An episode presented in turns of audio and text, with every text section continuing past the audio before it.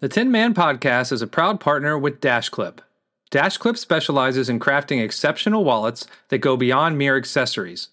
DashClip is not just a brand, it's a philosophy, a daily reminder to embrace life and make every moment count. Check them out today at the-clip.com. That's the-clip.com.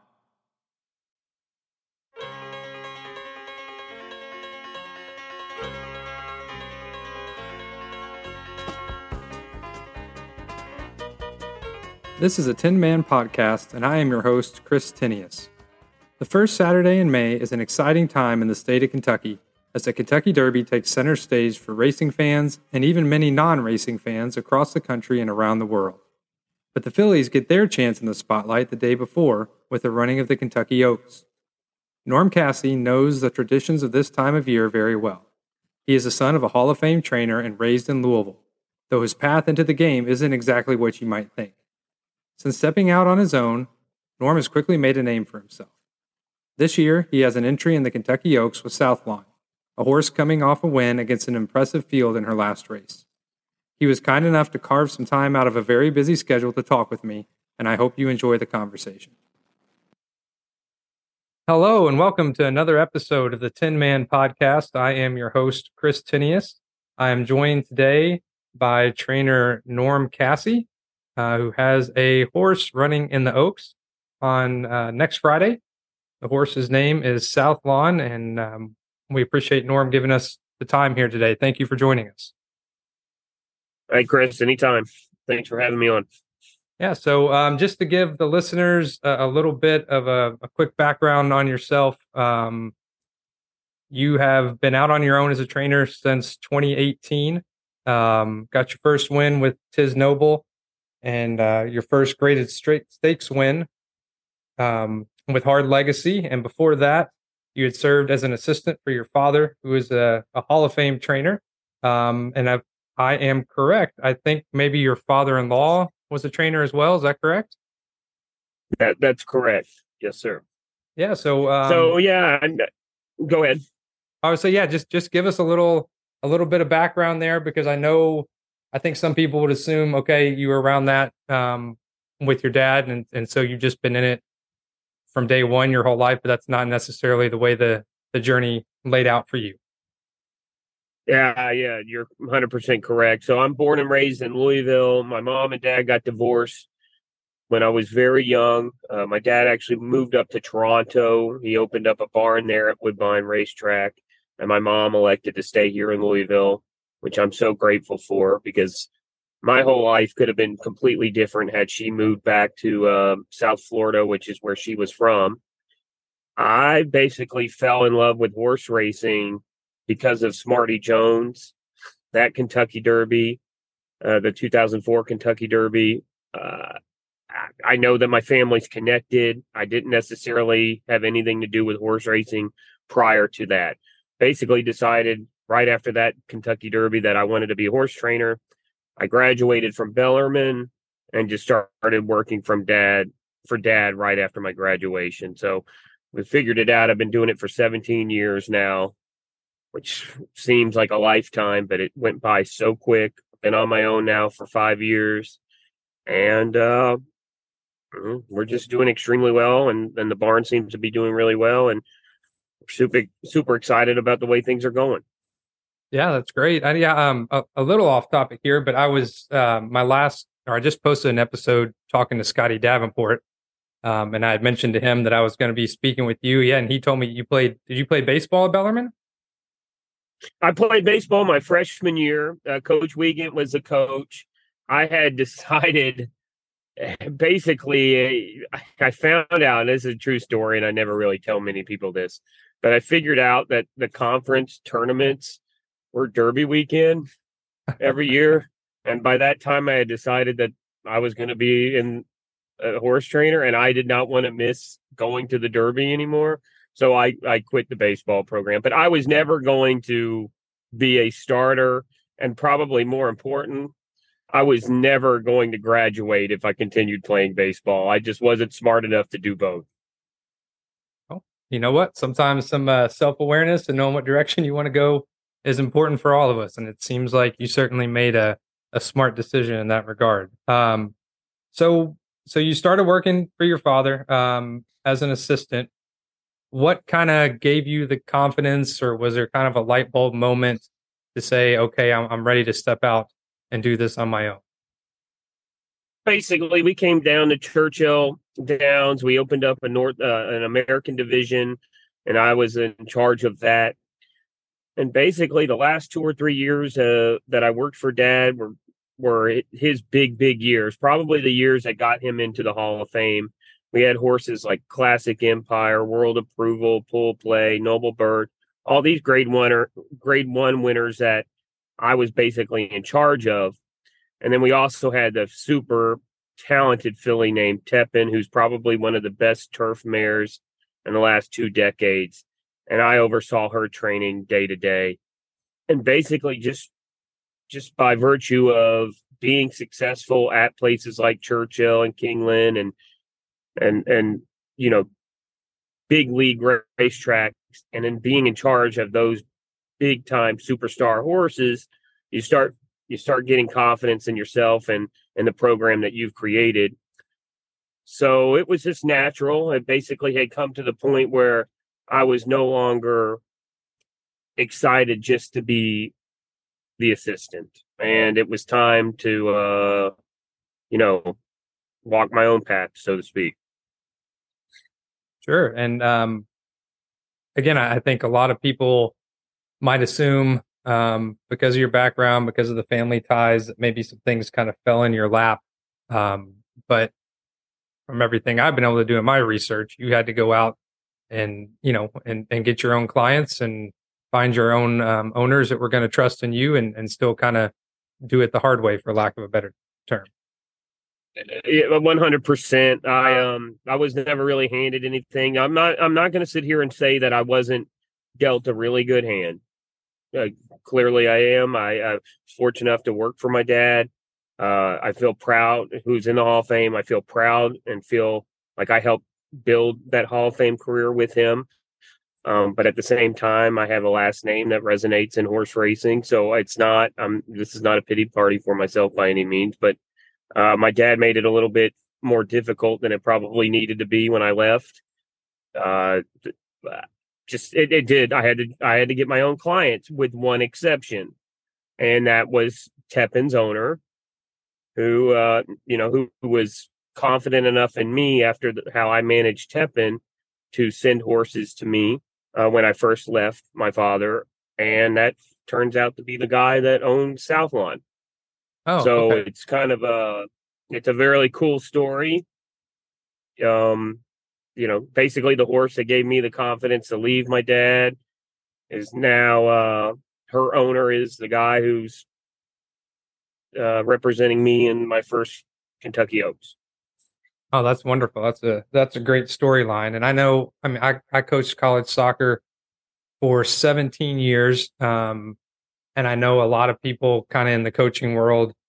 Okay, you're you know you're an assistant, um, or you know in the basketball world you're an assistant for a big time head coach, and that doesn't always guarantee that um, you're going to find that success when you step out on your own. And like you said, you still got to go out and even if you have a quote unquote big name on your resume from the past, you still have to prove that you can take that knowledge and apply it yourself and um, and not just get you know right along on that handout. So um, it's been great to see what you've been able to do.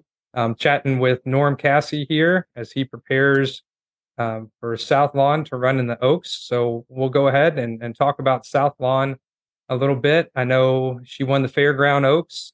Um, and it's kind of and, and, you know it was a smaller race, just five horses in the field, I believe, and um, but you beat three other horses um, that you'll be running against again in the Oaks in that race. So um, you know some good competition in that field, and you, you went off at seven to one, which isn't super huge odds, but it was the longest odds of of that group of horses, and you were able to come away with the victory. Yes, and I, I think that was it was a compact field, but it was a contentious field. Um, I think you can make an argument that three of the horses that are exiting that race have a legitimate chance of winning the Kentucky Oaks. Uh, but mine was best that day. and she won going away. Uh, she's basically uh, she's undefeated this year, and uh, I'm not going to trade her for anybody that's in the race right now. I I, know that for sure. I, am very very confident with the way she's training and uh, the way she's progressed as the years as the years went by. So um, that was just the Fairgrounds Oaks was just another stepping stone to to hopefully uh, the bigger and better things. And I, I know in that race, um, she kind of went to the back early, but again, that can be a little misleading because, like you said, it was a, a compact field. It's not like she fell way behind and came charging at the end. Um, was that more a matter of circumstance, or is that uh, a strategy we might be able to look for again? I just think she has she's she's not the quickest away from the gate. And one of the things that is different from this year from last year is that we would she'd break a little slowly and then we would force her into the race early because that's the way my I like my horses to run, Chris, and the, the way I like them to be trained. I I want that stock and pounce trip. So ideally, that's that's the way that um, my horses would run. And if you watch most of my horses, that's the way they do run. But with her, she breaks slowly. And we are just have decided to be just content with the fact that let her get comfortable early on in the race. She doesn't have to be forwardly placed. She can be mid pack. She can be last if we need to be that way. But when going down the backside, once she gets into a rhythm and she decides, all right, now I'm ready to run, that's when you ask her to go. And that's how that's how Reylu has rode her the the past two times that she's won. And it's one of the things that I I like to believe is uh, what's made her a better horse this year when compared to last. And that kind of leads me into one of the next things um, on my list here, which is, you know, having that feel for what the horse is doing is obviously important. Um, will will there be consistency with the jockey going into the Oaks? Yes, and that's one of the other things that gives me a lot of confidence going into the race. Um, Reylu is just super confident in the horse. He's he's a guy that I haven't really ridden on too many horses. So it's it's kind of funny the way things shake out. Here it is. This is the biggest race in my career, and it's a guy that I've I'm really not connected to in any possible way other than Southlawn. But I have you know, I'm uh, I'm completely confident in it because of his confidence in her. So it makes you feel better when when the jockey comes into the paddock.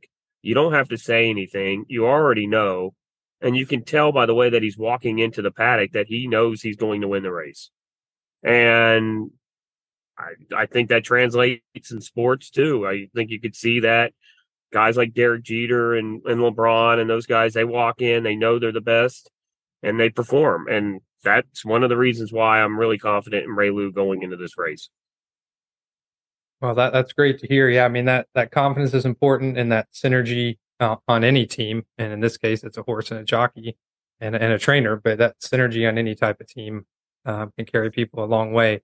Now, last time out started um, with the, the the number one post position. Do you have a preferred starting position um, as you head towards that time, or it, it sounds like you know, uh, we, we've already discussed it. Uh, yeah, there's no preference as far as where she starts because of the her new running style. Um, I think she'll get comfortable wherever she is. I guess if you ask me, like you you force me to give an answer, I, you know, you always want to be drawn more outside than inside, just because when you have a horse like her that's going to come from out of it a little bit, you're going to face a little more traffic when you go to make your big run if you're drawn inside and and you got tired horses stopping in front of you. So I guess ideally we would draw be drawn outside, but with all that being said, I'm not going to be displeased with any post position. We'll be comfortable with with uh, whatever we get. Okay. Well, and um, you know, weather can play a factor sometime. I'm, I'm, looking ahead right now, and it looks to be a great day um, next Friday. But um, obviously, that can change on a dime here in the state of Kentucky. So, is, there any experience with her in bad weather or on a muddy track if something like that were to pop up? Uh, she she's won two races on off tracks. She broke her maiden on an off track. Uh, she won the allowance race before the Fairgrounds Oaks on an off track. So I would be, I you know, I, it would actually make me feel a little more comfortable just because I feel like we would be at an advantage and some would be at a disadvantage. But at the end of the day, I I I don't I want I want Kentucky Derby Day and and Kentucky Oaks Day to be beautiful. I want it. I want everybody to have a good time. I want it to be perfect racing conditions. So ideally, we'll we'll uh, have a fast main track. So you're not going to pull a Bull Durham and go in and create your own rain problems the night before. no, I I want everybody to enjoy the day.